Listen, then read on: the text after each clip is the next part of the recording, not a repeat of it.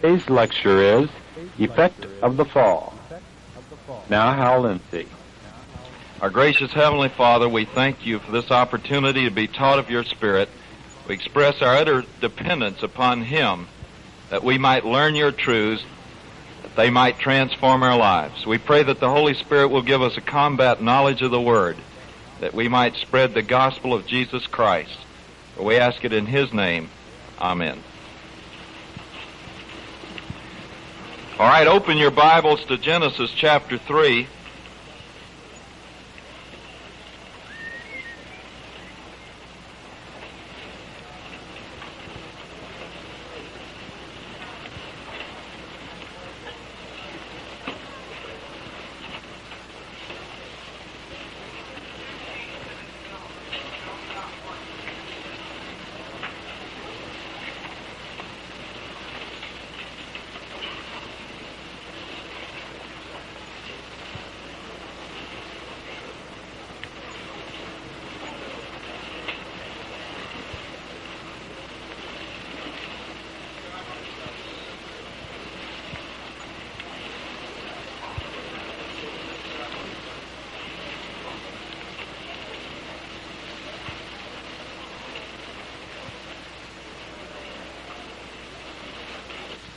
today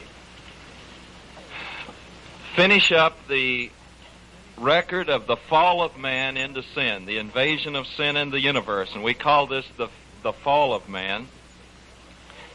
And we want to see what effect it had upon man, and then we'll see later what effect it had upon God. All right, we were up to verse 7 yesterday in Genesis chapter 3.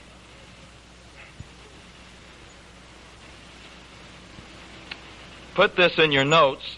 1 Timothy chapter 2 verses 13 through 15 tells us that Eve was deceived when she sinned. Now she is guilty for the sin, but she is not held as legally culpable for the sin. In other words, the woman is not held as legally responsible for bringing sin into the universe because she was thoroughly deceived. However, she suffers the consequence of it. But the one who is fully responsible for sin entering the universe, or I should say entering the realm of man, is Adam. Because it says Adam was not deceived.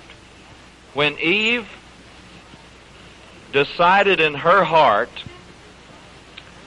to partake of the tree, she fell at that moment because sin is not an act, it's first an attitude and then it's an act that starts in the heart. And the minute she decided that she was going to not believe God and not believe what she knew about God, that was the sin right there. That was the beginning. And then she consummated that sin by actually doing what God had forbidden. But Adam was there watching the whole thing. And he sinned in the face of full light. He knew exactly what he was doing. And so the man is held as the one who is legally responsible for, for the, uh, bringing sin into the human race. Now, this is a very important point because this is why the woman could be the bearer of a Savior. The responsibility legally for sin is passed down through the human father. And uh, the sin nature that comes with it is passed down through the human father. But the woman is not held legally responsible for the sin. Therefore, if there could be born into the world a child without a human father, he would be sinless. Now this is brought out in Genesis 3:15 because it says it's the seed of the woman who would ultimately undo what Satan started there in the garden. And that's the necessity of the virgin conception. Jesus Christ had no human father, therefore he was not born with the sin of the human race upon him. Therefore he could qualify to die for our sins because he had no sin of his own. So that's an important point. Adam sinned knowing full well what he was doing. He was not deceived at all. As a matter of fact, there's indication that there was a visible change in the countenance of Eve when she sinned. Something happened to her. The very constitution of her being changed. And it was manifest on her face, and Adam saw the result of it, and he did it anyway. And the motivation for Adam doing this is hard to determine. We can only speculate. But uh, I believe that Adam sinned because he loved Eve more than he loved God at that point.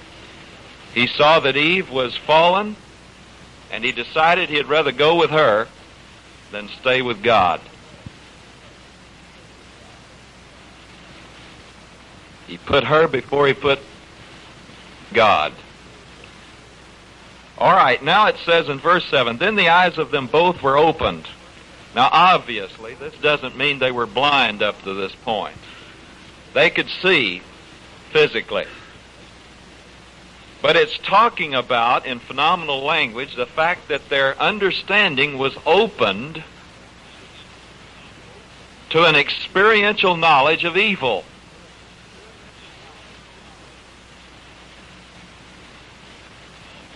And they knew the experience of having exalted their reason and their will against the reason and will of God.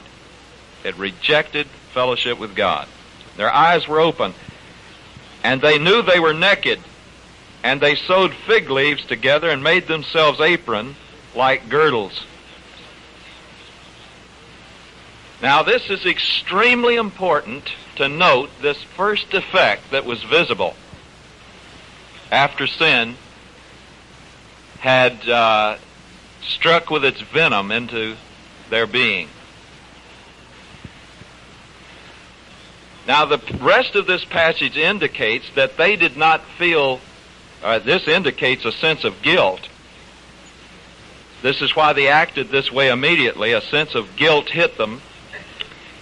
But it is not that they were so much guilty in the face of each other or that they were trying to hide from each other, but they were trying to hide from God their sense of guilt. Because they didn't hide from each other, they hid from God. Some people like to make some big to do about the, the innate evil of sex here, and it's not teaching that at all.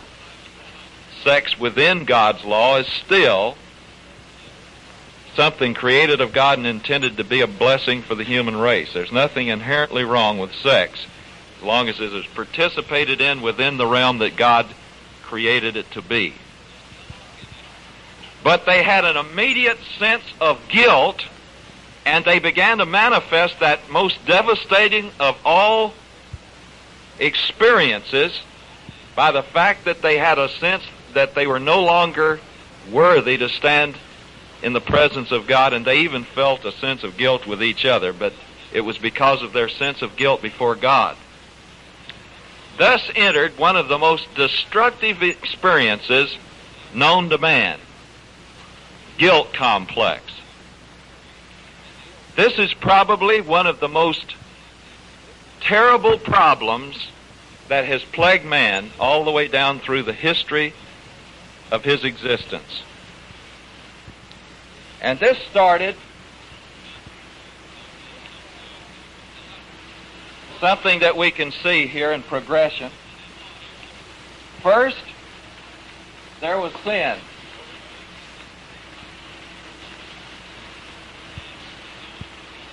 Which immediately produced a sense of guilt.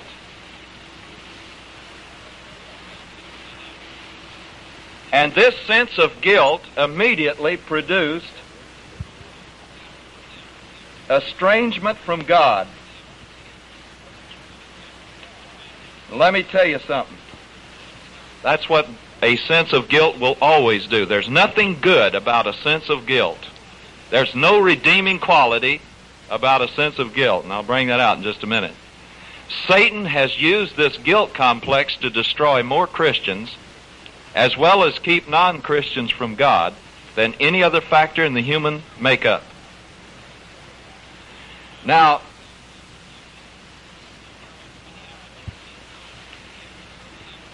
in the rest of this chapter, God provides a way to break this syndrome or this cycle that keeps repeating itself. Sin, which immediately results in a sense of guilt, which immediately results in estrangement from God, because this estrangement produces a fear of judgment. A fear of judgment.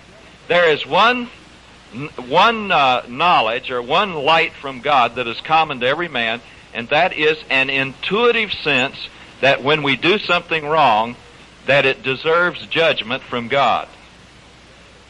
Comes from our conscience. And if we do not know God's remedy, it produces a devastating guilt complex which drives us to estrangement and fear of judgment and suspicion of God. We no longer can trust God. When you're estranged from God, you can't trust Him, and therefore God cannot work in your life. And this is uh, something that most Christians seem to not be able to get the point. This is where the devil has had a field day. His name, the devil, means the accuser, and he accuses the Christian's conscience, constantly trying to get them to forget they've been forgiven so that guilt complex sets in and estranges them from God, and then the very one that they could trust and be delivered with His power from uh, temptation is the one they're cut off from. When you borrow money and you tell a person that you're going to pay them back on a certain day, and then you can't pay them back on that day, who's the last person you want to see?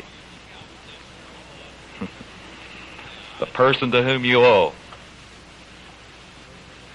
Now, there are several responses that man can have to guilt. Every man has guilt.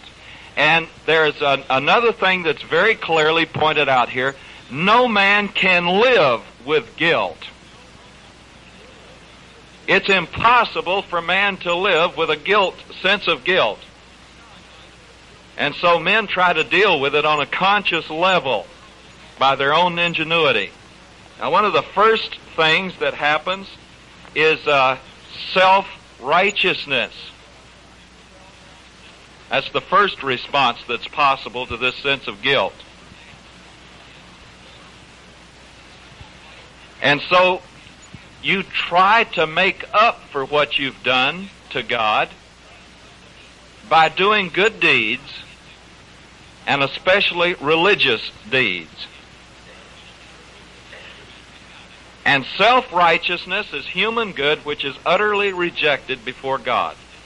You can do nothing to make up for sin that you've committed by paying God back by doing uh, that amount of good deeds. Now this is the person who has an idea that there's a sort of a teeter-totter in the justice of God, and if you pile up more good deeds than bad deeds, then God will accept you. And that's a common philosophy among men. Judas Iscariot thought this was the way it happened. When Judas betrayed Jesus Christ for 30 pieces of silver and he saw that he was condemned, it says in Matthew chapter 27, verses 1 through 5, that when Jesus, he saw Jesus was condemned, Judas felt remorse. The word remorse means guilt. Now, instead of that sense of guilt, causing him to see that God had provided forgiveness so that he could admit he was guilty on the one hand and not feel guilty on the other hand. See, there's a great difference between admitting you're guilty and feeling guilty. If he had known that there was forgiveness and he had believed in Jesus Christ, then he could have admitted he was guilty but not felt guilty. But because he had rejected what Christ provided, he, uh, he launched Operation Self-Righteousness. And so what did he do? He went back to the ones who had given him 30 pieces of silver, and the first thing he did was to confess that he had sinned.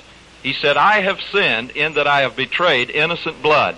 That confession was of no value whatsoever. Because the confession was with a view to making up for what he had done, not to accept a forgiveness that was already there. So he was just trying to solve his sense of guilt. And then it says he tried to give the money back. In other words, he was trying to pay back for the deed he had done. And it was trying to do away with his sense of guilt. And yet, because that can never really deliver you from guilt, he went out and killed himself. Then there is another response that men have to guilt, and that's self-justification. Now, self-justification means that when you when you see you're guilty, you get a you get a guilt complex, you get estranged from God. You don't believe that He's provided forgiveness, and therefore you begin to try to handle guilt by saying, "I'm not really responsible. It was society's fault." Guess which century this is popular in?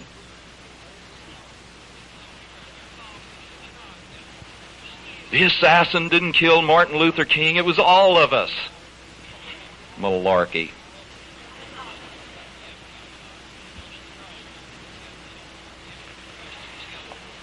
And so man tries to get away from this sense of guilt by saying, I'm not really responsible. Well, that's the tact. Adam and Eve took both self-righteousness and self-justification as a way of do- dealing with their guilt. Now there's, uh, just to complete the record, there's another way of responding to guilt, and that is agnosticism. All men know they have this sense of guilt. They know they're doing wrong. They know that they are justly condemned before God. And, and some men just don't want to have anything to do with God. So in order to be able to live with their conscience, they do away with the idea of God altogether and they say everything's relative after that. They say that, uh, you know, everything's situational ethics. And so in order to be able to live with their conscience, they say there is no God, and once you say there is no God, then there's no necessity for absolute standards. Therefore they can at least consciously live with themselves, but in the subconscious mind, there is irreparable devastation. Now there's another way of responding to guilt. And from the beginning, God has provided this way. In fact, God's been in the forgiving business since the beginning. If there's any enterprise that God is engaged in to the full, it's the enterprise of forgiving men. All kinds of men. Gross men, moral men, religious men, all of them need to be forgiven. And so from the very beginning, we see that God provided an answer. But first, let's take it up in context how he provided it. We see that uh, in verse 8, God came for his usual visit with man and woman, and instead of them running to him and saying, Oh God, we sinned. I admit I'm guilty. I did what you told us not to do, but God, I know your love and I know I can trust you, and I throw myself upon your mercy. That's what they should have done. Even though they had sinned, they should have come to God immediately and thrown themselves upon His mercy. Because they knew enough about God to know they could do that. But what did they do? Well, they committed the first act of religion self-righteousness. The first act of religion was to sew fig leaves together with their own hands and try to cover their guilt. Now there are lots of cathedrals today in which they're sewing fig leaves. Because sewing fig leaves is trying to become acceptable to God by your own efforts. That's religion. Christianity is not a religion, really. Christianity is coming to have a personal relationship with God through a, through uh, a personal union with Jesus Christ and being acceptable on the basis of Him taking our place and taking our judgment for us. Now that's not a religion. It's a gift of righteousness which comes through faith. Religion doesn't teach that. Religion says man can become acceptable to God on the basis of what he does for God.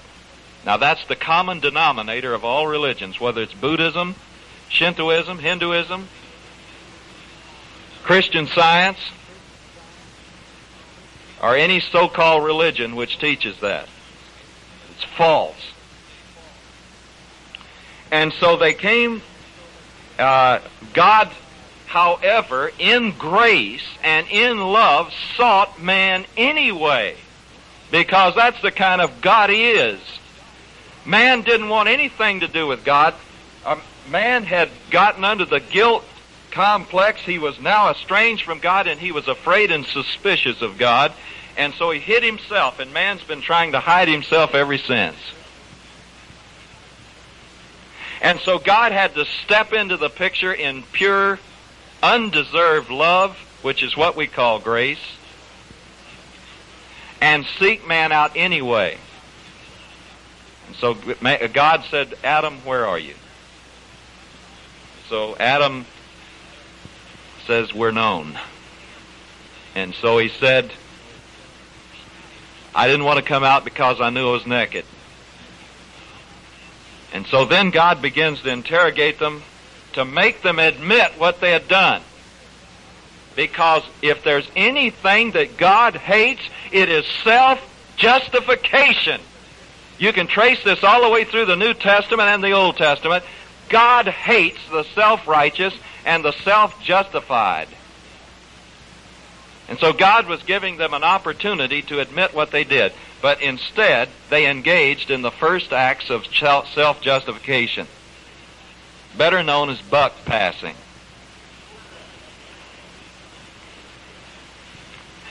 In verse 12, the man said, The woman whom you gave me gave me of the fruit of the tree and I ate. In other words, Oh, listen, I, it's not my fault, God. It's your fault. You gave me this blame woman here, and look what she's done to me. Sound familiar? So instead of admitting guilt, they couldn't admit guilt because they did not believe in the love of God, that God would provide a, an answer. And there was no visible provision. And so what did they do? They, they simply tried to cover up their tracks and say, I'm not really guilty. And if you don't see God's provision for sin, that's the only thing you can do. Now we have had, as, as all, most of you know, a great revolution and crusade about confession of sin. You know why? because we got to the point where we were not really emphasizing the cross. Now, it was inadvertent, it was no one's deliberate intention, but God called us to see that. Now, a person who's going around confessing his sin to God, and this means to admit his guilty, will go nuts if he doesn't know he's already forgiven. You can't admit you're guilty to God and be honest with God unless you know you're forgiven. It'll drive you crazy. And so therefore, people got to the point where they said, boy, I just don't want to admit I'm guilty anymore. So, man, that must not be in the Bible.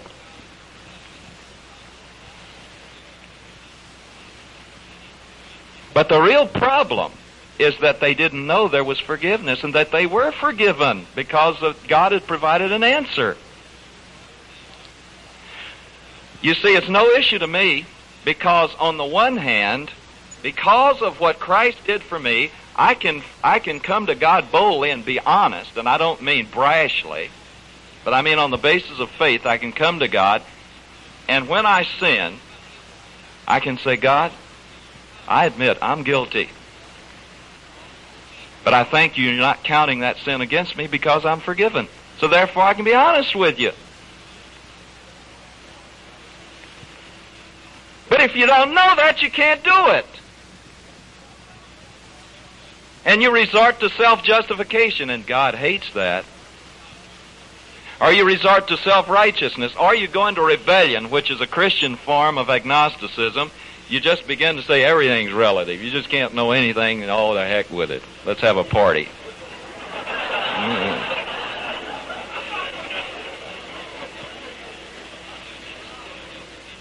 Sound familiar? All right, so God takes the woman then. He says, And Lord God said to the woman, What is this you have done? And the woman said, The serpent deceived me, and I did eat. so then the Lord said, Well, it's time to start with the bottom here. The serpent's getting all the blame. So the Lord started with the serpent, and it was at this point that the serpent ceased to be the most beautiful of the animal kingdom. God cursed it, and from that point on, it was to crawl on its belly like a reptile. And from that point on, it was no longer beautiful, but it has outer characteristics of its heinousness, of its terribleness. And there's a, a natural loathing in the human heart of a serpent. And even its characteristics of striking without warning with deadly venom, which injects venom into the body, which will bring about death, that's an illustration of what it did, what it was used to do in injecting the venom of sin into the human race, which would be passed on by birth from one generation to another, a venom which would eventually kill physically everyone who would live thereafter, but a venom which caused all men to be born physically alive but spiritually dead. We'll take that up in a minute. Now, God started pronouncement of judge judgment because God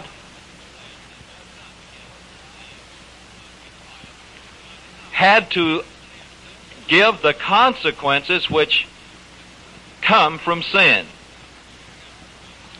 The consequences had been brought upon man by his own choice, and the consequences were the same as if you jump off of a 10 story building there's a law that takes over and you're going to squash on the sidewalk.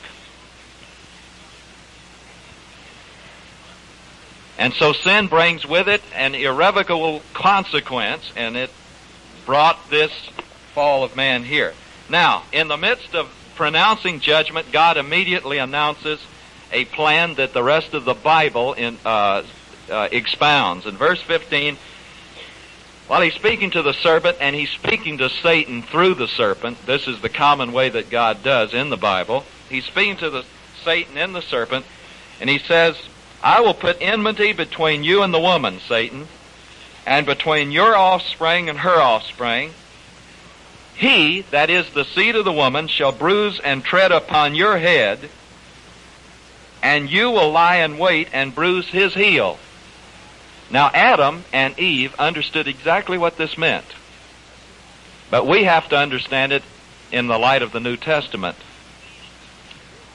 But here's what it means God announced right there that there was going to come an offspring from the woman, not from the man, notice. It only, grammatically, it shuts out the possibility of it being an offspring of the man. Grammatically, it's only an offspring of the woman in this verse. He says there's going to be an, an offspring which you will have, woman, which will deal a fatal blow to the to the uh, serpent. And he's speaking to Satan through the serpent. A fatal blow to Satan. Now that is a reference to the second advent of Jesus Christ. But he says, on the other hand, Satan will deal a blow which will not be mortal, to the seed of woman. Now that's the first advent when Satan put Christ on the cross, or he was allowed to engineer it while God had control of the whole show anyway. And it shows how that Christ would be judged. This is the first prophecy of Jesus Christ right here. Now, in the midst of all of this grief, God continued to pour judgment or the consequences of their sin upon them, and yet the reason Adam could withstand all of this is because the minute God gave a promise, see, he gave a promise before he pronounced punishment. And the only reason Adam could withstand the punishment that was pronounced was because he clung tenaciously to the promise that was just given. And so as soon as God pronounced all of this punishment, it says in verse 20, the man called his wife's name Eve, which means life spring in the Hebrew. The first thing he did was rename his wife. And he renamed her by faith in what God said in Genesis 3:15. He knew that he was dead spiritually and he was in the process of dying physically at this point, and yet he says to Eve, he says, "Woman, your name is now Eve because you're the mother of all living. You are the life spring. Out of you shall come life out of this terrible calamity." And he was expressing faith in the promise that God had given of a Savior.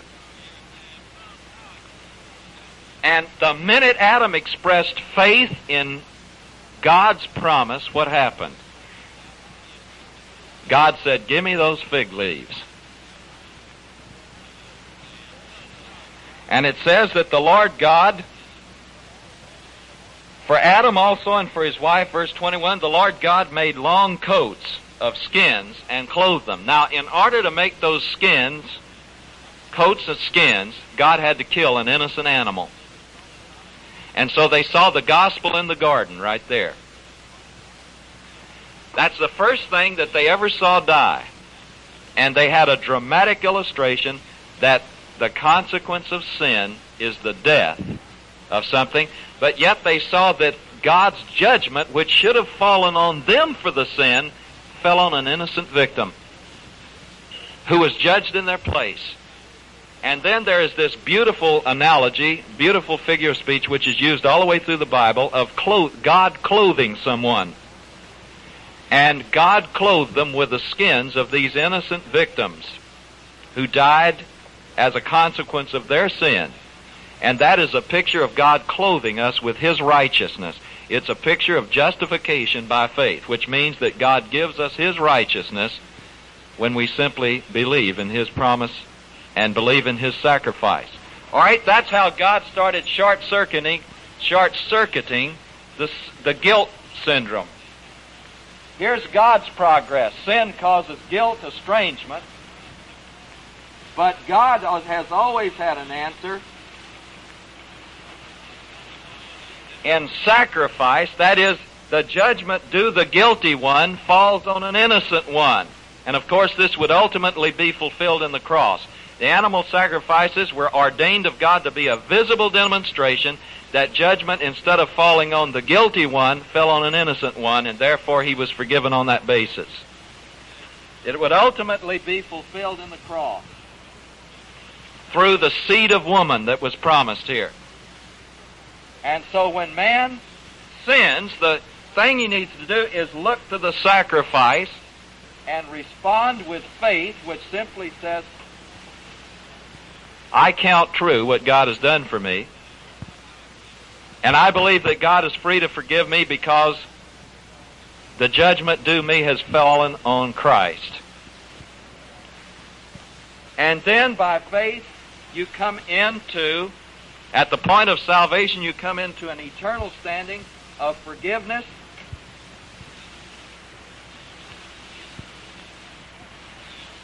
And acceptance, just as you are.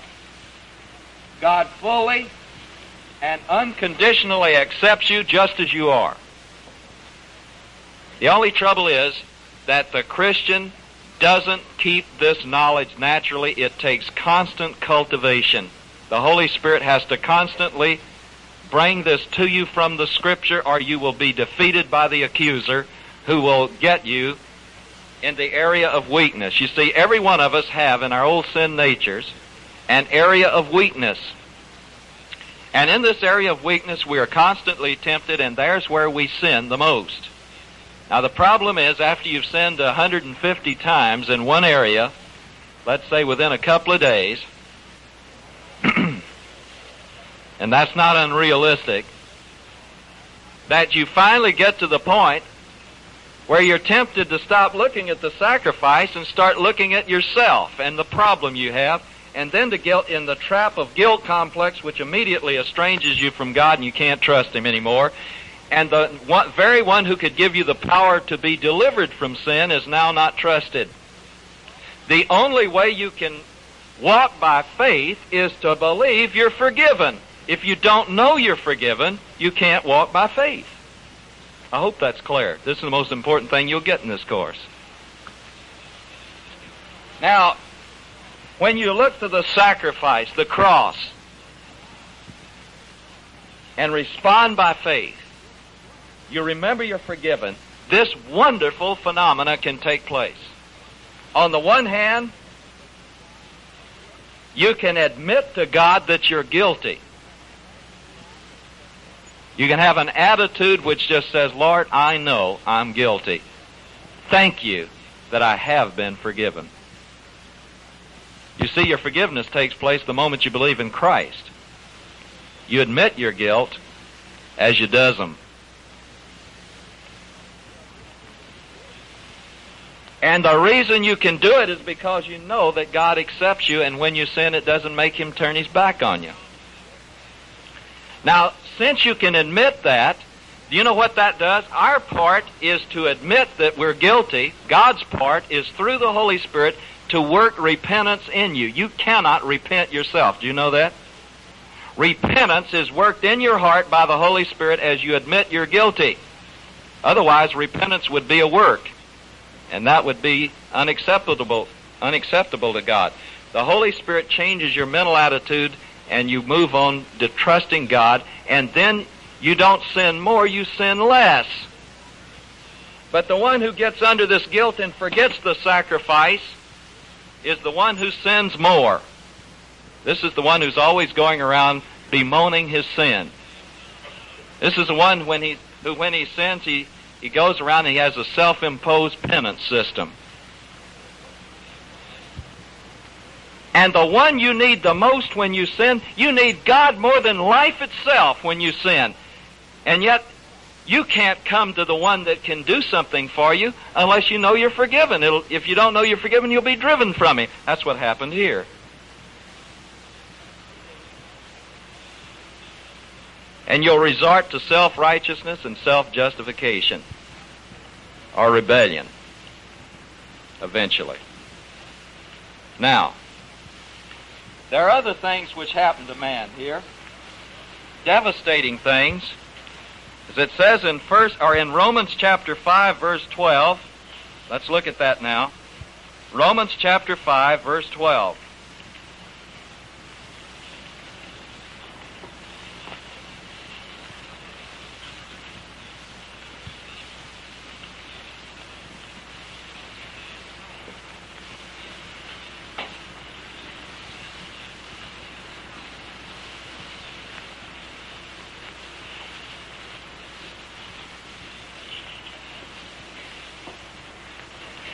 All right, verse 12. Therefore, just as through one man sin entered the world, and death through sin, and so death spread to all men, because all sinned.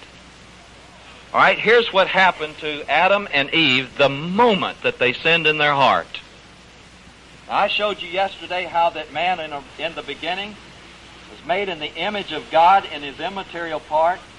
Man has three dimensions of life body, which is his material being, soul, which is his immaterial being, that part in which dwells personality, that part of him which has the image of God, will, intellect, emotion, conscience, and everlasting being. That part of him which can relate to the physical world around him and understand and uh, relate to it. He forms his world view, the material world and the soul, and so on that part of man which relates to the outside world via the five senses sight, hearing, touch, taste, smell. Then I said there is the spirit, which is that dimension of life through which man could know and understand God, and which is the part, the dimension of man, which has the sixth sense, which is faith. which is not founded on blindness or founded on uh, lack of facts, but it's founded on fact. It is actually uh, perceiving God and understanding Him. It's the only part of man through which he can really know and understand God. Now, in the moment that man sinned, at that very instant, this life was wiped out. That's what God meant. In the day that you sin, you shall die. He died instantly, spiritually. That's why guilt set in. Because no longer was he able to understand the true nature of God. You can know God exists, but you can't understand his true nature.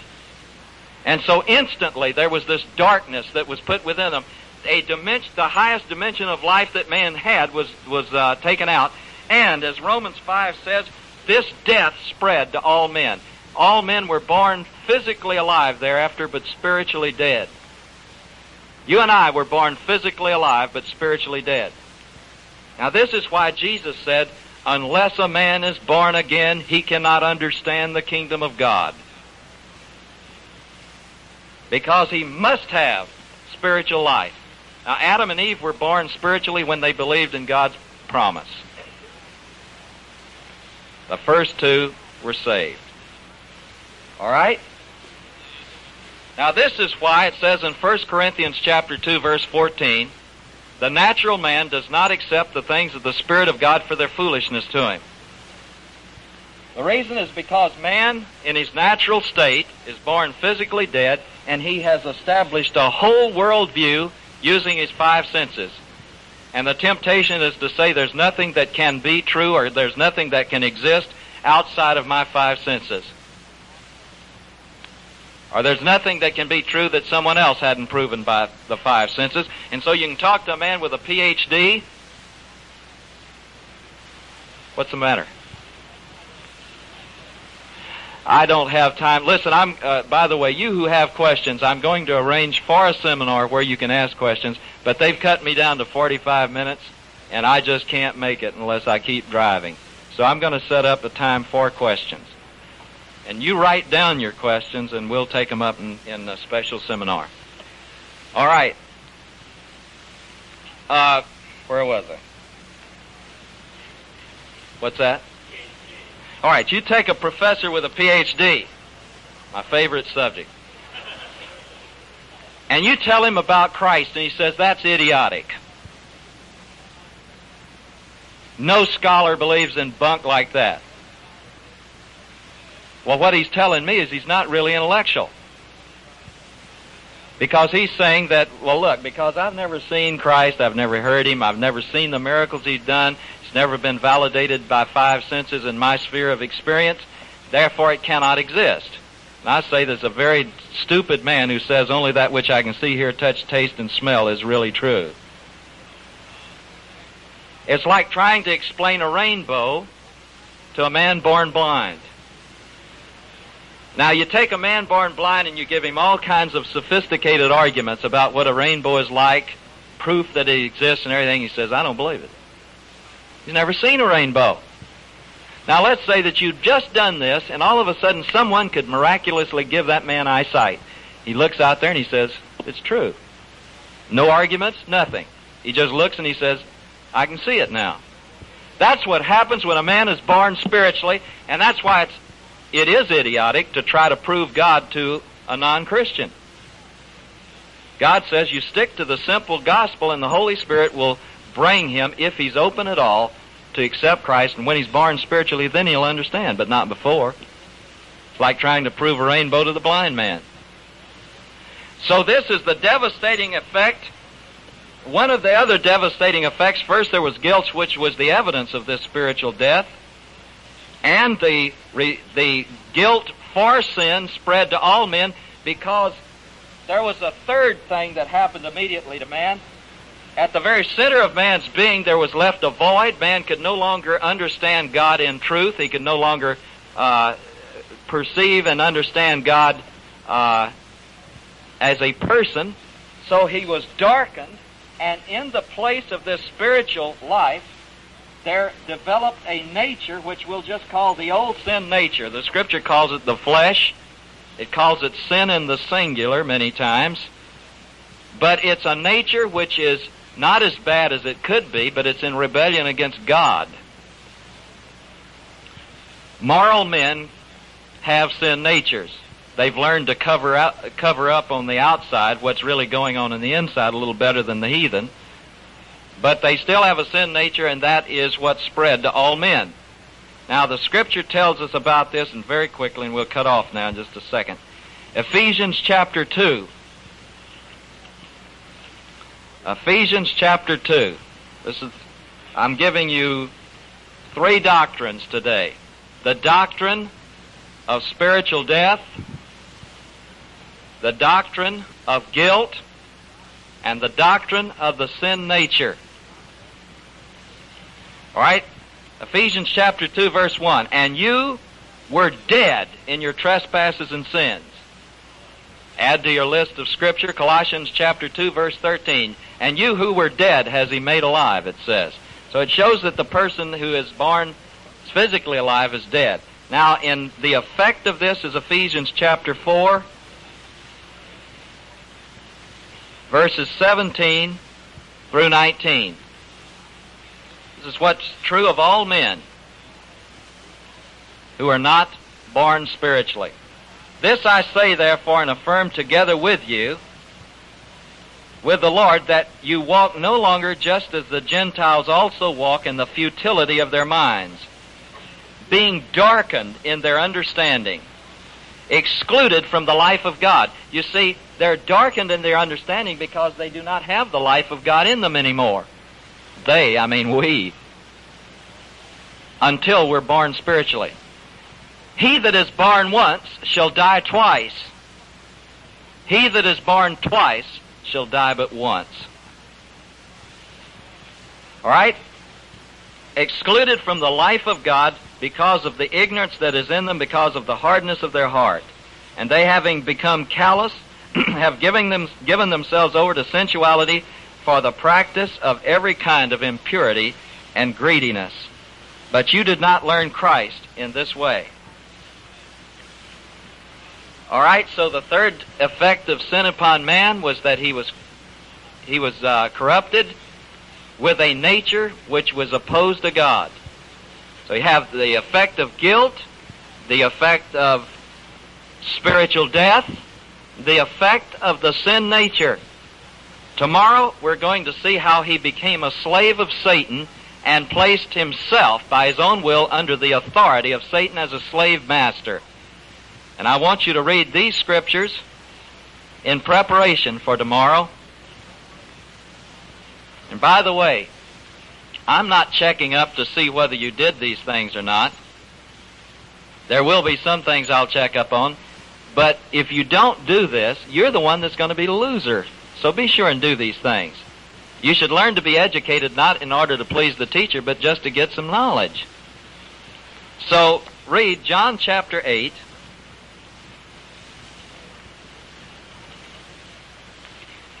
Verses 31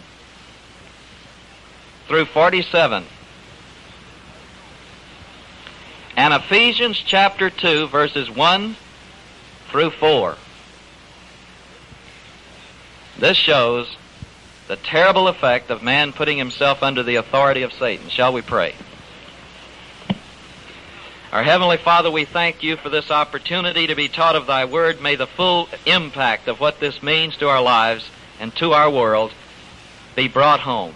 In Christ's name we pray. Amen. Today's lecture is Doctrine of Imputed Sin. Now, Hal Lindsey.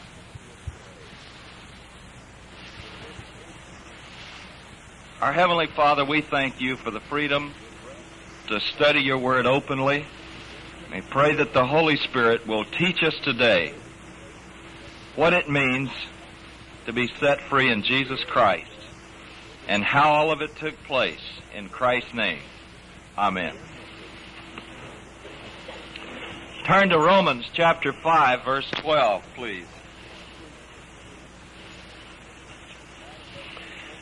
There's a story I heard of a man who had a large factory And he had, he constantly was concerned about his health. The man was a Christian. And he walked out one day and he saw this man who was, uh, pounding some steel. They were, it was a steel forge, uh, foundry. He saw this man pounding the steel with a big hammer, and every time he would hit that piece of steel, he'd say, Oh, Adam. And uh, so the owner of this factory went up to him and he said, uh, Why do you keep cursing Adam? He said, Well, because if it hadn't been for Adam, I wouldn't have to work. And so this man said, Well, I'll tell you what I'm going to do. He said, From now on, you don't have to work a lick around here. All you have to do is just come in and just start to putt around, do whatever you want to. He said, You can just start a place, and you'll draw your check just like you always did. So this went on for a few days, and when the guy came into his office, the office of the boss, he said, uh, there's only one stipulation that I'm going to give you. He said, you see this box on my desk? He said, don't you ever open it.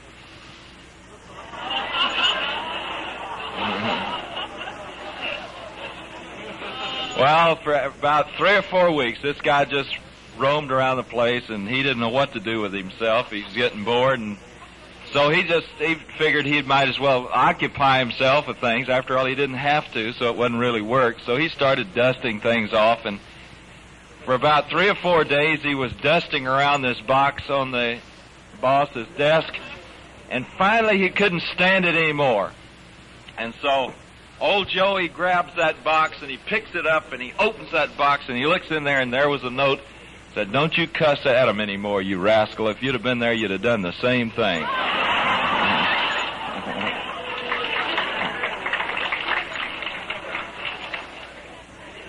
well, in essence, that's the that's the story we've got here in Romans chapter 5, verse 12. Therefore, just as through one man sin entered the world, and death through sin, so death spread to all men, because all sinned. Now, this is the doctrine of imputed sin, which says that Adam was the federal head of the human race, and he made a choice which is binding for all of us. And if you think that that's unfair, then you ask yourself this question. If you would have been there, do you think you would have done anything different? God says you wouldn't. When the President of the United States in 1941 declared war on Japan, he made a decision which was binding on the whole of the United States. Because he's the federal head, or he was the federal head of the United States. So it is here.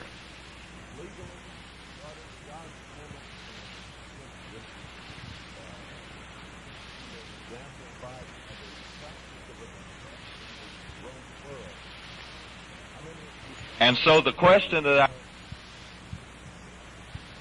I like this. Do I become a sinner because I sin? Or do I sin because I'm a sinner? Which one is it? The second is right. I sin because I'm a sinner. There's only one man who has ever become a sinner because he sinned, and that was Adam. You sin because you're a sinner. And if you don't believe that, you wait till you have some children. You know, I've found conclusive evidence to this doctrine. I have never had to teach my little children to be bad once. It just comes naturally. As a matter of fact, you have to discipline them to make them understand good. And that's because they're born with a nature that is sinful. Now, my two beautiful little girls, twin daughters, five and a half years old, but I remember when they were three days old, and they were both home from the uh, hospital for the first time, I remember looking in there. We didn't we didn't know we were we were caught a little unaware about twins, so we had one crib, and they were both in the same crib. And one would reach over and touch the other, and the other one would say! Because right then she was expressing her little ego. Or if something happened that she didn't like, she'd just really let you know. She'd throw a tantrum. Little babies could throw a tantrum. And that was evidence of the sin nature. And so, the, the line of argument that Paul presents here, he says, For until law was in the world, for, un, wait a minute. Let me start with verse 12 again. Therefore, just as through one man sin entered into the world, and death through sin, so death spread to all men, because all sinned. For until the law, sin was in the world, but sin is not imputed when there is no law. Nevertheless, death reigned from Adam unto Moses, even over those who had not sinned in the likeness of Adam's offense, who is the type of him who was to come. Now here's the logic that Paul is using here. He is proving that man has a sin nature by this fact. There was only one law given up until Moses, one specific declaration from God, and that was, You shall not eat of the tree of the knowledge of good and evil. Now that was the law. That was the first one. And Man broke that one. Now from that time until Moses, there was not an objective written law or an objective declared law for man. But man died anyway. Now how do we explain the fact that man died anyway? The only conclusion is that man was judged on the basis of the fact not of personal acts of sin, but because he had a sin nature. And that's, that's his logic, you see. Death reigned, and all men died from Adam to Moses, even though there was no law. And when there is no law, there is no, as far as God is concerned, there is no personal sin. Because they're not breaking a law. Sin is breaking a specific known law. And so he says, since men died, it proves that they were held accountable for having a sin nature. They were held accountable for what they are, not for what they did. All right, that then chapter 5 verse 12 through 14 is the key the key passage on spiritual death. Yes, sir. What statement?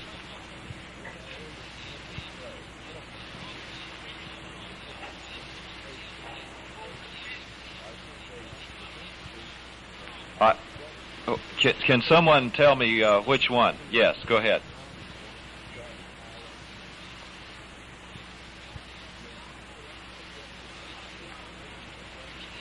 Well, I'm saying that from Adam to Moses, during the period from Adam to Moses, that men were not condemned and they didn't die physically on the base or are spiritually, when we talk about death, we're talking both about both spiritual and physical death. Because physical death is a result of spiritual death. Now, from Adam to Moses, men were not judged in the sense that they died because of their personal acts of sin, but because of the sin nature in them. Is that clear? Okay, thank you. Uh, by the way, there's another point of clarification I want to bring up. A man after the lecture yesterday came up and he said, uh, boy, you guys, two or three of you have sure been hard on men with PhDs. And he said, it sounds like you're, you know, you're just sort of lumping all men with PhDs together and saying they're all bad. Well, if I implied that, I certainly didn't mean it, and I want to publicly uh, say that. I'm just saying that the man with a PhD who is not a Christian and who uses his intellect as a basis for rejecting Christianity is the one I'm talking about. All right, now I've got to press on. We'll answer some questions later. All right, spiritual death then is the loss of the spiritual dimension of life through which we could know God personally and understand divine phenomena. That's the doctrine, and that's one you're going to have to know. Spiritual death is the loss of the spiritual dimension of life through which alone we could know God in a personal way and understand divine phenomena. And the main passage is Romans chapter 5 verses 12 through 14. Now here's what I used to do. When I was a young Christian, the way I learned the scripture, and this was one of the most important things I ever did, because it built categories of truth and it enabled me to understand the Bible more rapidly. Every time I would learn a doctrine, I would take I would take my Bible, I would memorize the, the doctrine, that is, for instance, let's say spiritual death, and then I would memorize in association with the subject spiritual death the main passage.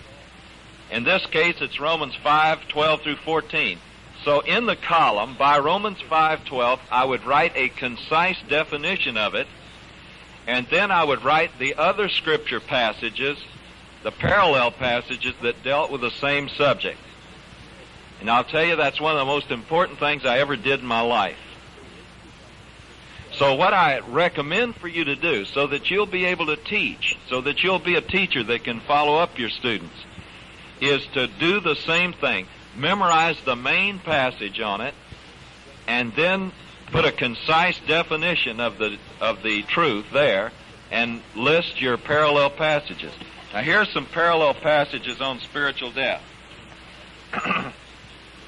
Ephesians 2:1. You were you who were dead has he made alive. Ephesians 2:1. Colossians 2:13. You who were dead in trespasses and sins. Uh, John 3:36. He that believes on the Son has everlasting life, but he that believes not has not what? Life, spiritual life. He has not spiritual life, and the wrath of God abides upon him. John 5:21. Truly, truly, I say to you, he that hears my words and uh, believes the one who sent me has everlasting life, shall not come into condemnation, but has already passed from death to life. 524. All right, those are parallel passages. All right. Now, what I want to do at this point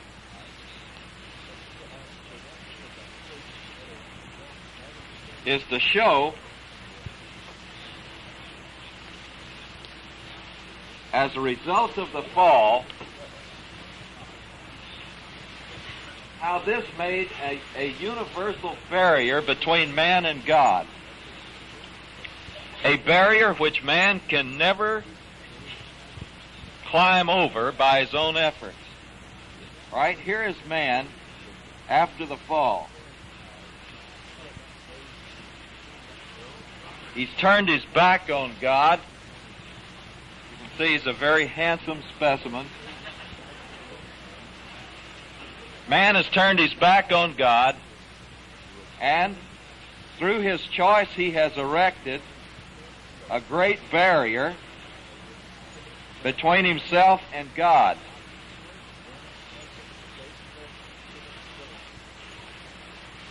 Now the first part of that barrier is sin.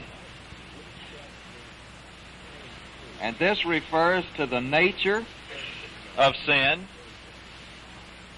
It refers to thought sins, and it refers to actions.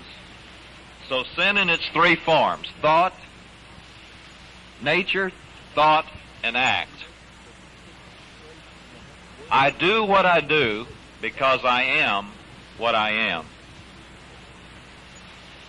All right? Then another part of this barrier is that he became a slave to Satan, and we're going to take that up in just a second. He sold himself to Satan as a slave. Another part is spiritual death.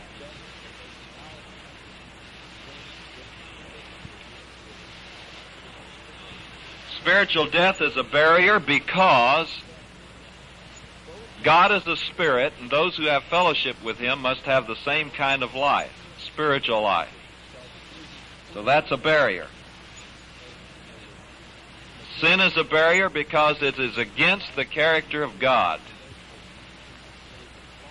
But the greatest part of this barrier is God's absolute righteousness plus R and absolute justice. Now those two attributes together make up holiness.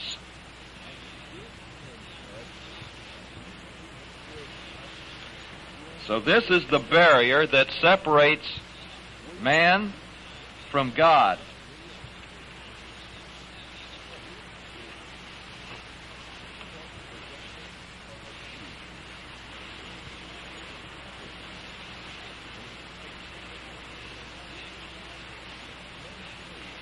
And any plan of salvation has to deal with every one of these barriers, and this barrier is universal to all men. It's, it's a barrier for the immoral man. It's a barrier for the moral man because God, God doesn't accept respectability or social respectability. It has to be absolute righteousness. It's a barrier for the religious man because just because a guy fills the void in his life by religious ritual and so forth, it doesn't make him acceptable to God. And so this is a universal barrier between man and God.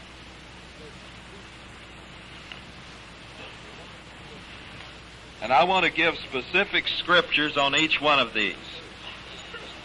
Let's start with the first God's righteousness and justice. Isaiah chapter 59, verses 1 and 2.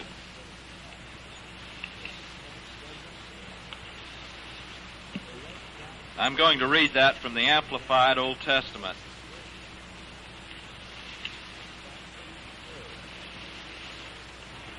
Says this Behold, the Lord's hand is not shortened that it cannot save, nor his ear dulled with deafness that it cannot hear.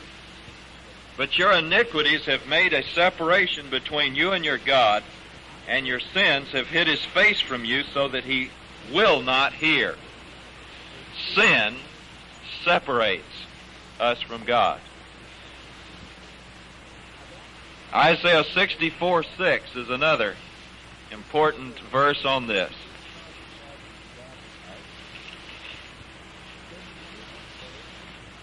For we have all become as one who is unclean, and all our righteousnesses, our best deeds, are as filthy rags and a polluted garment. We all fade as the wind, or fade as the leaf, and our iniquities, like the wind, take, have taken us away from God. Now, here's the thrust of that verse. All of our good deeds are as filthy rags in God's sight. Now, this doesn't mean our sins. This means our best deeds, the things we think are good. They're still filthy rags in God's sight because they do not add up to God's righteousness. The sum total of all human good deeds doesn't add up to the righteousness of God. So all fall short. And this is what happens when man sins say this this is the character of God.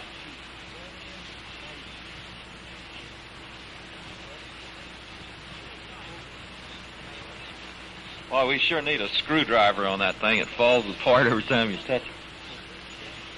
This box is going to represent the essence or the character of God. Now, you had a little bit of this in John, I, I think.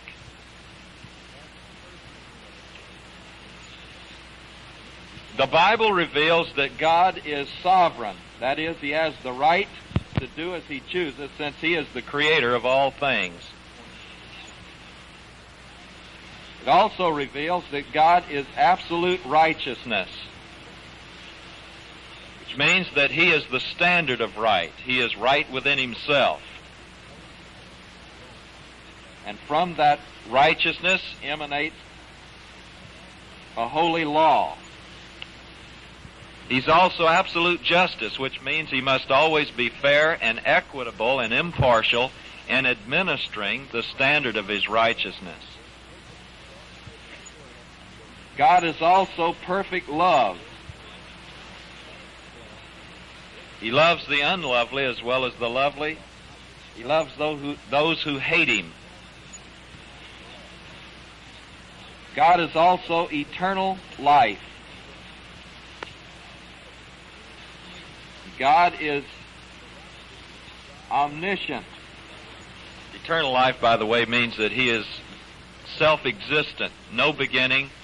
He has always existed and always will exist. And He is the source of all life. Omniscience is the other attribute up here. Omniscience means that God knows all things. When you couple that with eternal life, it means there never was a time when he didn't know all things. As one simple thought. And God has the wisdom to solve any problem, whether actual or potential. These are things that are revealed. He also knows things beforehand. He has perfect insight into everything. Alright, God also is omnipotent, which means He has all power. God is omnipresent, which means He's personally present in all places at one time. Since He is a spirit, this is possible. Alright, God is veracity. I should put at this point immutable.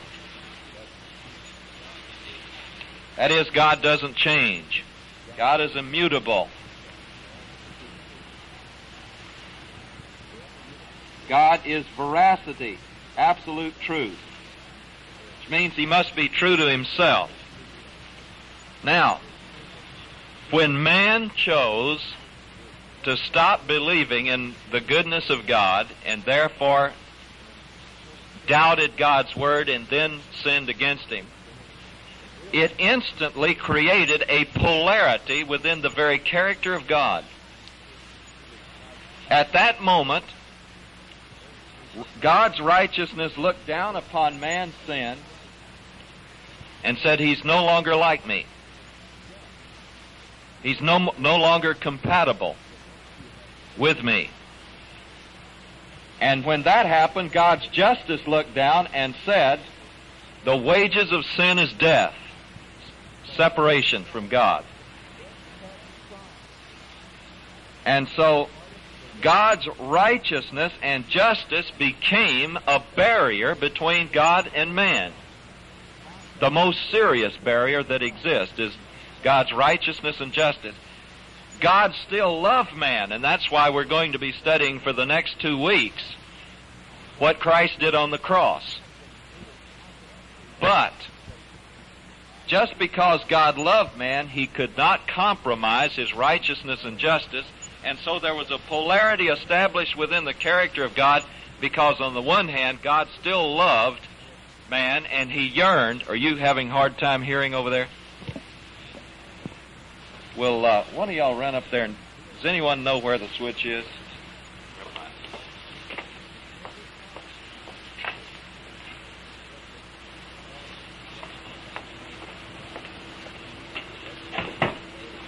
How's that? Better?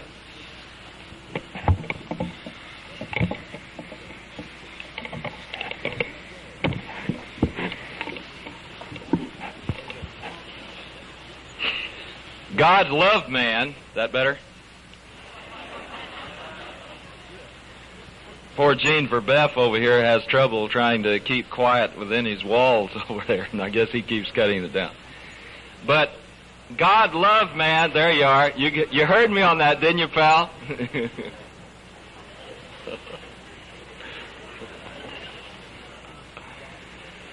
God's love yearned to bring man back in fellowship. But God's love could not be expressed at the expense of his righteousness and justice. If God compromised his righteousness and justice because he loved man and wanted to bring man back, then there could be no God. God cannot compromise any attribute in order to express another attribute. That's one of the most important things you'll ever learn.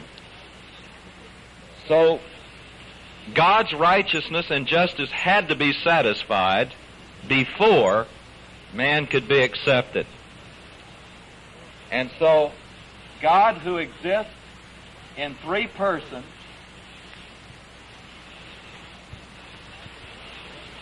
Father, God the, God the first person is called the Father. God the second person became known as the Son by the incarnation. Doesn't mean he was ever born. He was never born as God, but he was born as a human. God the Son is the second person. God the Holy Spirit is the third person, co-equal and co-eternal with each other. Now, this meant that in order to tear down this universal barrier that separated all men from God, that God would have to satisfy righteousness and justice, so the Son elected to become a true man in order that he might satisfy the righteousness of God because he was perfectly righteous himself as a man and that he might satisfy the justice of God by bearing all of the wrath of God that was due the sin of the human race himself. He qualified to do so because he had no sin of his own. And we'll talk about this when we get to the truth of propitiation. But that represented the greatest barrier that separated man from God, God's holiness, because righteousness and justice is what the Bible calls holiness. All right? Then there's the problem of man's sin. Now I want to give you some specific passages on sin. The key passage to sin is Mark chapter 7, verses 20 through 24. I'd like for you to turn there.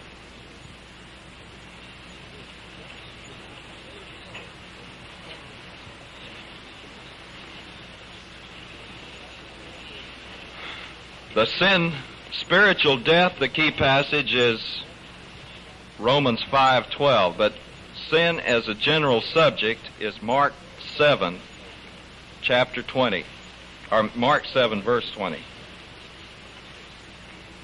Here Jesus said, and he was saying, that which proceeds out of the man, that is what defiles the man.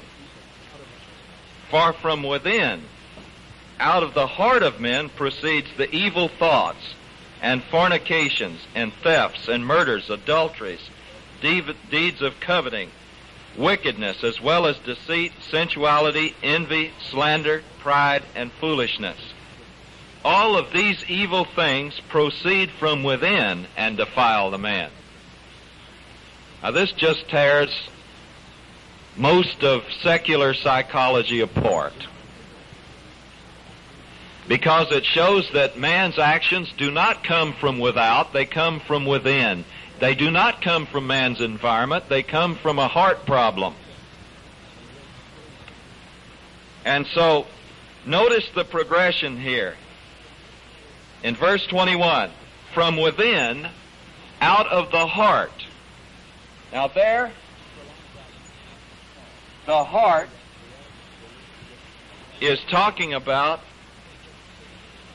the inner thought, or the inner part of man's mind, which has in it the old sin nature, a disposition toward rebellion against God, which we call a sin nature. Now the scripture uses the terms flesh, the old man, and sin in the singular to describe this. but it's completely uh, corrupted man's heart. All right? He says, out of the hearts proceed evil thoughts. Now that's the first part in the chain. Out of the heart there comes evil thoughts. And all sin starts with thought. And God considers when you yield your thoughts to temptation, He considers that to be as much sin as if you actually did it. And Matthew chapter 5 shows that. Jesus said, You've heard it said by those of old, You shall not commit adultery, but I say to you, if you look after a woman with the intention to lust, you've committed adultery in your heart already. Now, it's not a sin to be tempted. That is for the idea to lust after a woman to come into your mind. But it is a sin when you do not uh, depend upon Christ to deal with this, when you don't just look away from the temptation to Christ and depend upon Him. That's a thought sin. We'll have a lot more to say about that the last week of the course. But evil thoughts are where God really works. You know, man can kind of clean up the outside, and that's the context of this passage. He uses the illustration, he says, You Pharisees clean up the outside of the plate or the bowl, but you never clean the inside. Another place, Jesus said, You're like whitewashed tombstones. On the outside, you're beautiful, but on the inside, you're full of dead men's bones.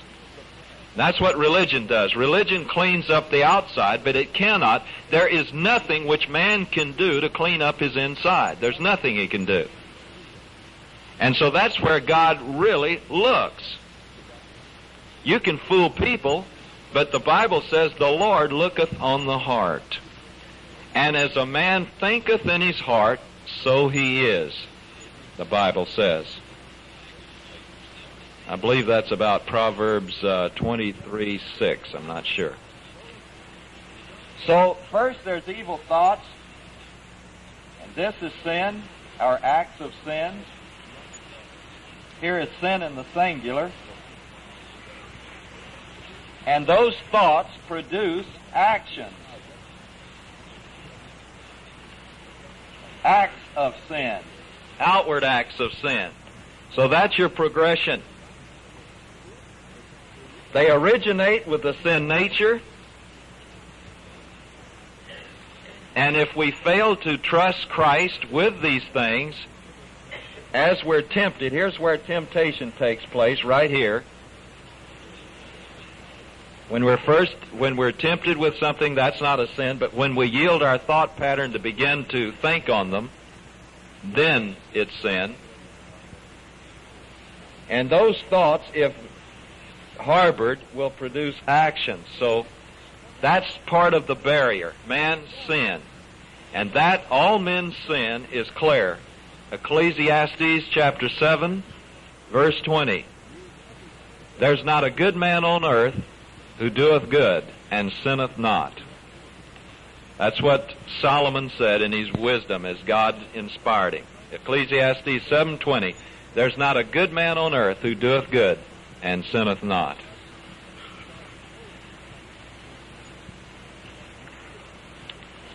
But the, one of the verses that has so much wisdom that it's just as true today as it ever was and it's very instructive is Jeremiah chapter 17 verse 9 which says the heart of man is deceitful above all things and desperately wicked. Who can understand it? You know what that verse is saying? We can't even understand our own hearts. We can't understand why we have such vicious and evil reactions to people, or why we have crazy thoughts come into our mind. And the problem is, if you don't know how to walk in the Spirit, you start trying not to think about it, and when you try not to think about it, the more you think about it. You know, it's sort of like uh, some song coming into your mind, and after a while you get bugged with the song, and then you stop trying to think about it. Guess what happens? You can't shake it. And because of this sin nature, victory in the Christian life has to take place by a miracle. You cannot produce victory in your life because the sin nature is such a problem that it cannot be reformed. We'll get into that. But the sin nature makes the ministry of the Holy Spirit an absolute necessity. You cannot live the Christian life without the Holy Spirit. The minute you set up external standards and try to claim the power of the Holy Spirit to keep them, you're under law and the thing backfires on you, your sin nature gets control of you because the law simply activates the sin nature to have more power. But the heart of man is deceitful. The sin nature corrupts our subconscious mind where we can't fight. Only the Holy Spirit can fight for us there. And so we can't even understand why certain drives and motivations come out. The only way we can live is by faith, and this is why the scripture says in Romans 1:17, "The just shall live by faith." And so this sin represents a barrier. It's a problem in nature, thought, and action, and all alike are against God and there has to be an act of redemption to, to pay the ransom for this sin, to deliver us from its power.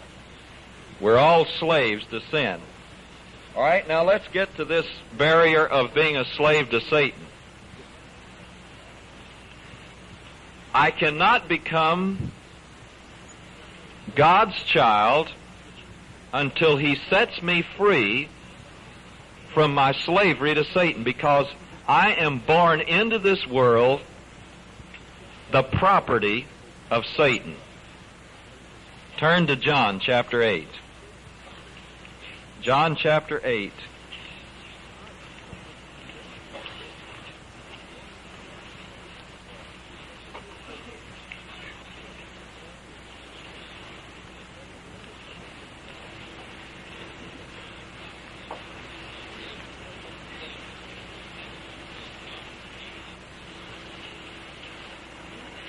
Verses 43 and 44.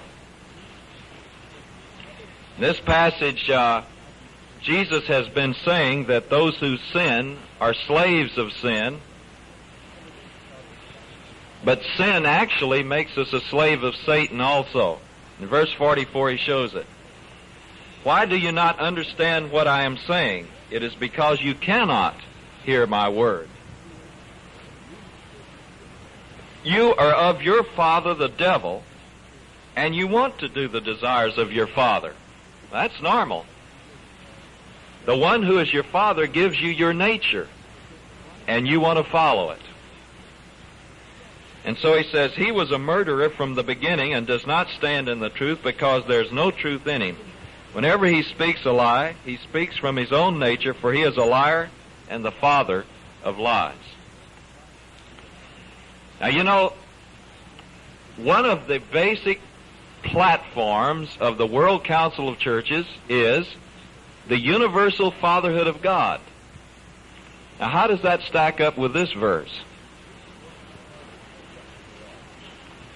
You know, the Bible says there are two fatherhoods in the world. Now, God is the creator of all men, but He is not the father of all men.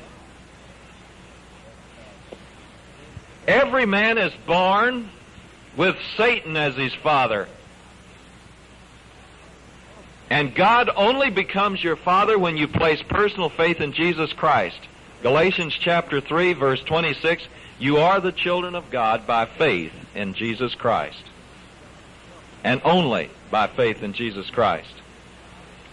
So to teach that God is the father of everyone is a gross heresy. He is not. And you know, this is why a Christian should not marry a non-Christian. Look who your father-in-law will be.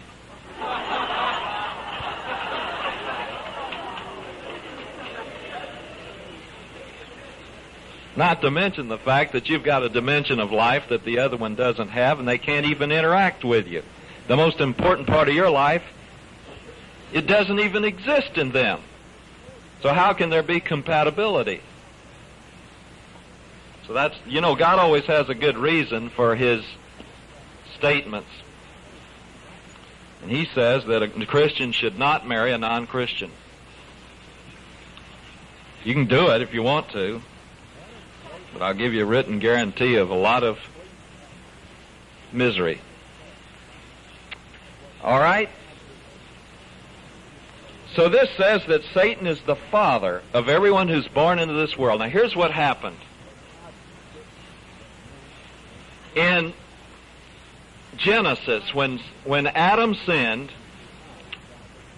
he actually turned over the legal right to himself to Satan. He became the property of Satan, and furthermore, he turned over the, the property rights of all of his children to Satan because he followed Satan instead of God. You see, uh, Adam had the power of attorney over himself by free choice. And incidentally, he also had a p- power of eternity, a power of attorney over the whole world.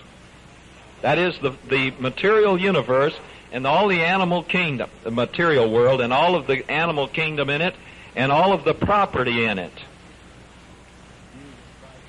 And when he followed Satan, he turned, he actually betrayed God, and he became the Benedict Arnold of the universe because God had, had trusted, entrusted him with the legal right over all the earth and over himself. And so he sold himself out to Satan and he became under the absolute authority of Satan. And he put the whole world under the authority of Satan too. Now this is why in Luke chapter 4, when Satan tempted Jesus Christ, who was the second Adam, he was the second man on earth to be perfect. Satan came to Jesus and he said, if you will bow down and worship me, I will give you all the kingdoms of the world. And then he insolently told Jesus, he says, for they have been given over to me, and I can give them to whomever I choose. And Jesus didn't dispute that for a moment. You see, God has to be fair even with Satan. And since it was a legal transaction, when man obeyed Satan, he turned himself over to Satan, he turned the world over to Satan, and the world was in Satan's power, absolutely, until Jesus went to the cross. Because there is when Jesus regained the legal right for the world and for those who would believe in him. Now God so honored this this uh, transaction that we find in the book of Jude. In verse 9 it says, But Michael, the archangel, when he disputed with the devil and argued about the body of Moses, did not dare pronounce against him a railing judgment, but said, The Lord rebuke you, Satan. All right, now here, here is the point. When Moses died, the Lord sent Michael the archangel to get his body and bring it to heaven. And there were only a few before the cross whose bodies were taken to heaven. Elijah was one, Enoch was another. But the rest of the, the souls and the bodies of those even who were believers were kept here on earth until the cross. Then they were taken to the presence of God. And the reason was because technically Satan still had the legal right over them, and God had to put the salvation of people on, uh, who were saved in the Old Testament on account until Jesus would pay the price at the cross. Now that's why Satan is called the God of this world in 2 Corinthians chapter 4. Verse 4. 4 4. It says, But if our gospel be hid, it is hid to those who are lost, in whom the God of this world has blinded the minds of those who believe not, lest the glorious light of the gospel should shine to them and they be converted. Satan blinds the minds of men. Satan has absolute control over the world And the word world, cosmos, means an orderly system which is under Satan's control. And man did this when he sold himself out to Satan. This is also brought out in Colossians chapter 1.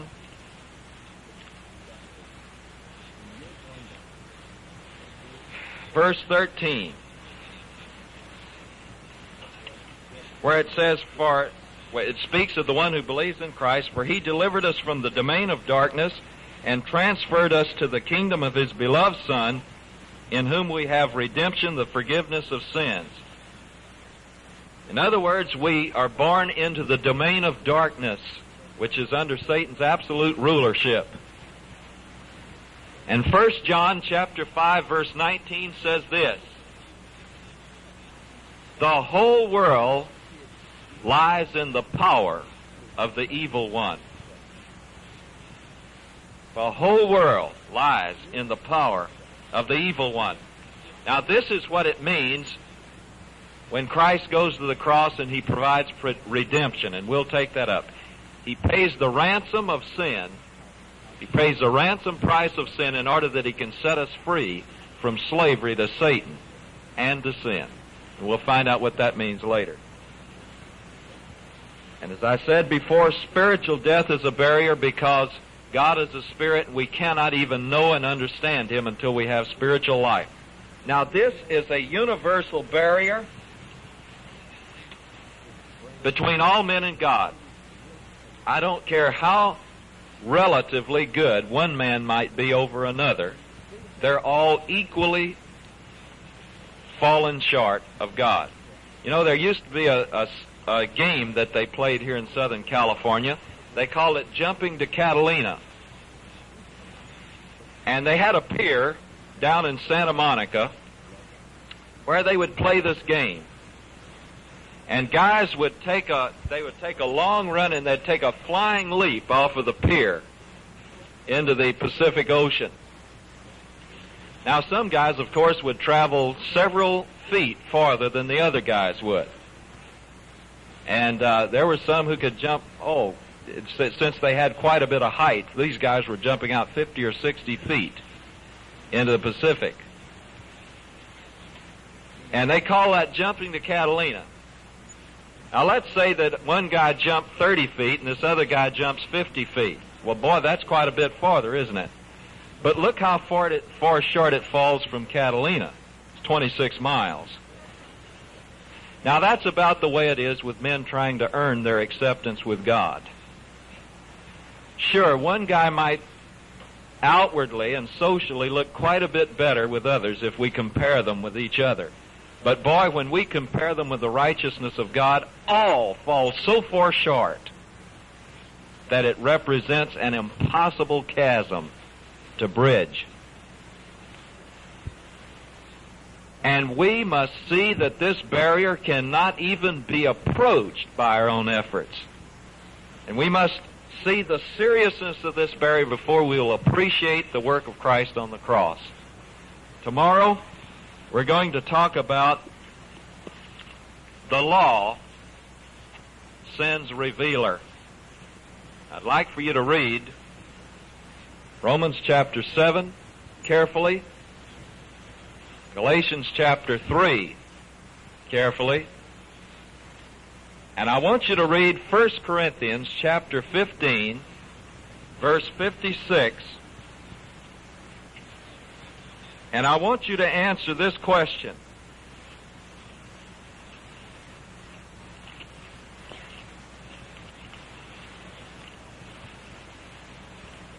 What does it mean when it says the power of sin is the law? The power of sin is the law. You tell me what you think that means. Shall we pray? Father, we thank you for the fact that Jesus Christ alone has bridged the barrier that separated us from you. And by simple faith, we can have a full fellowship with you. In Christ's name, amen.